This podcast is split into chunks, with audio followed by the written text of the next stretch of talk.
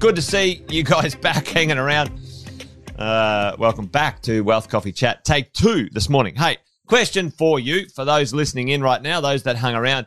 If you were, let's say, um, I'm going to quickly go to this. If you, you know, as we're going along, we're sitting here in the world of buying a property, we're in one of the phases, which is acquisitions.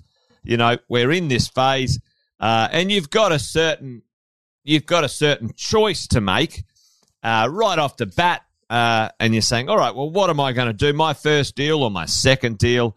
Um, you know, I've got a certain amount of borrowing power. I've gone and um, chatted to the finance team, and they can give me some money. Let's call it, you know, 750k or thereabouts, 650, 700, whatever it is, whatever whatever we're talking about, right? Um, and uh, let's have a look at uh, that you were there, you've got a bit of spare cash flow um, in your pay packet.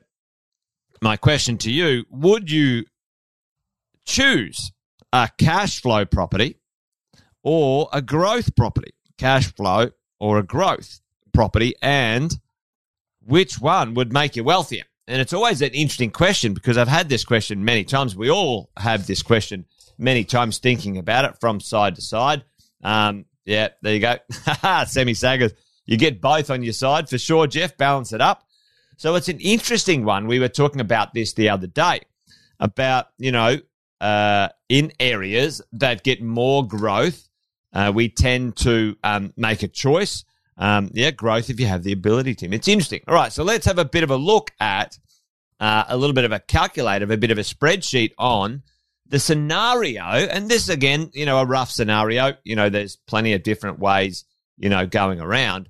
Um, you know, if you have a income on that property when you think about the calculation, which, you know, capital growth, let's say 9% compared to 1%. The extreme choices in this conversation when it comes to, all right, where do I want to find the balancing point or the wealth point for the quality of my property. So, you know, as we tend to do, or as it tends to happen, if you choose a property, let's say for a higher cash flow yield, let's say you're looking for like nine or eight or nine percent.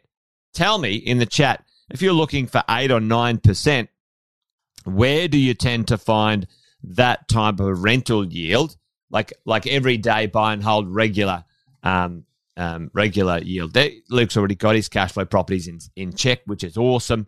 So, you know, where do you tend to find those types of properties, the higher cash flow, higher yielding properties?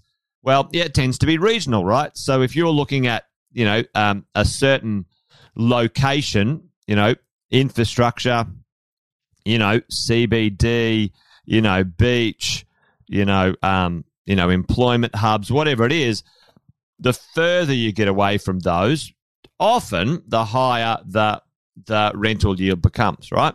So you, you end up, yeah, Blackwater. Don't go to Blackwater, Jeff. You're dead right. You know, um, so you tend to be regional, okay? And what happens, there's kind of, it's not exact, but, you know, you get a higher cash flow out there. And when you get closer to a certain piece of infrastructure or, you know, something that someone wants to be close to, shops, schools, whatever, blah, blah, blah, then the inverse proportion happens. Your rental yield tends to go down. Uh, and so where we go. So if we have a look at, let's look at the extreme. We went for cash flow over a 10 year period. Um, you know, what would it look like? And this total yield here is the total growth. Um, and uh, over a 10 year period, folks, that's the total yield over 10 years right? So if let's have a look at the 10 year outcome of a property. Let's say we're in a location where growth is very uh, unexpected, but we've got a high rental yield. So we've got a high rental yield of 10% on our property. Um, we've got a little bit of growth with it. Um, and then, you know, the total all up over those uh, few years. And then the interest, because we're paying interest, we're doing interest only.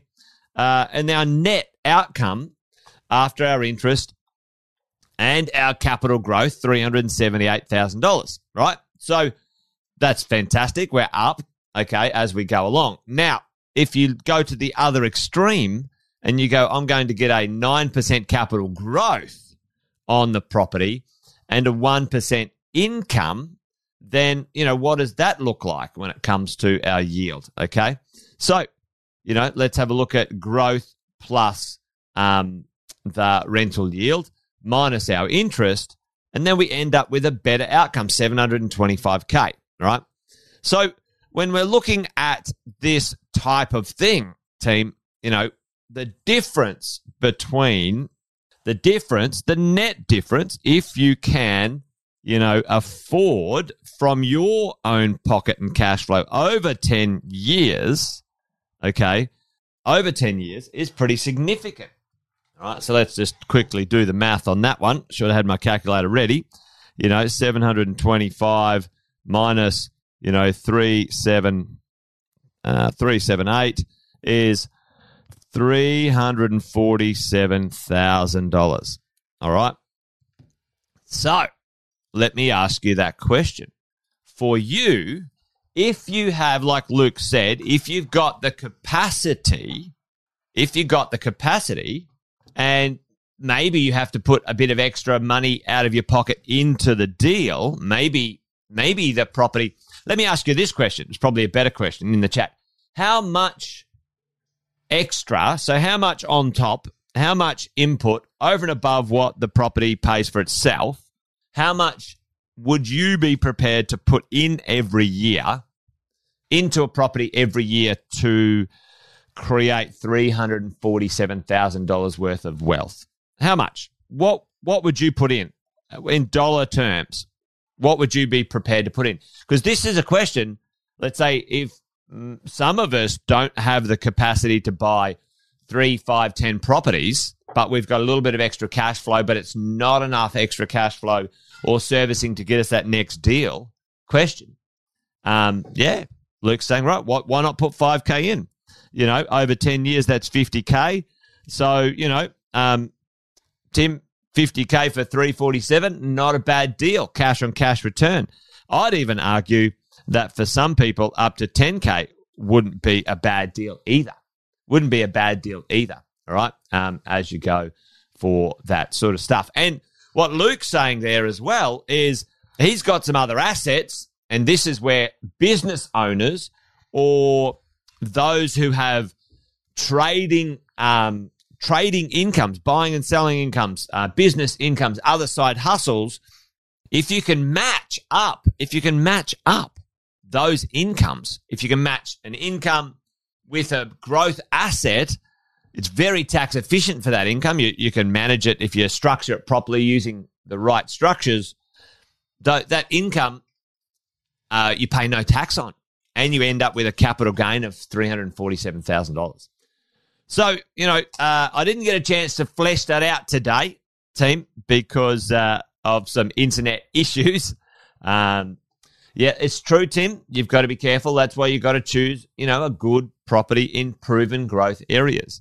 Um, and that's why, you know, Sam and the team do a lot of research when it comes to long term proven areas that are infill, that are closer to the city, where populations are um, creating pressure. Um, and if you haven't already, folks, make sure you get hold of Sam's Forex growth strategy. There's about 15 pieces of um, research and understanding of what would drive that growth very consistently when it comes down to design, you know, uh, behavior, economics, et cetera, et cetera, et cetera. So you guys hear Sam talk about it all the time. Um, but, uh, you know, that is the, that's the go. Most of us will get wealthier, wealthier, far wealthier if we choose a growth property. What is a growth property, right? Um, lots of gurus tell you they know what growth is. Um, unfortunately, many of them don't. Um, but there you go. Anyway, interesting conversation, interesting mathematics uh, for us today. Didn't get a chance to flesh it out, unfortunately, but maybe I'll circle around for a for a version two of this tomorrow and spend a bit more time uh, on chatting to you guys about these types of things because as interest rates go up a little bit, maybe our choices are a little bit more restricted when it comes to the volume, the number of properties we can buy. Um, and uh, buying one good one for the moment um, is certainly essential for us as property investors. Anyway, there you go, folks. Wealth Coffee Chat done this morning. I did turn off the VPN and it worked. It helped. There you go. Um, it stopped it being uh, an issue with the internet. Anyway, folks, you work these things out as you roll. You guys be good, be well. Um, join me tomorrow for another Wealth Coffee Chat. Thanks for joining me for today. Over and out, done and dusted. Um, yeah, absolutely. Bit of a win win there for sure, too, Luke. Um, for sure. Yeah, we want to be 5% or more in our growth. Um, there we go. Um, for those sorts of things. All right, team. Be good, be well. See you tomorrow. Bye bye.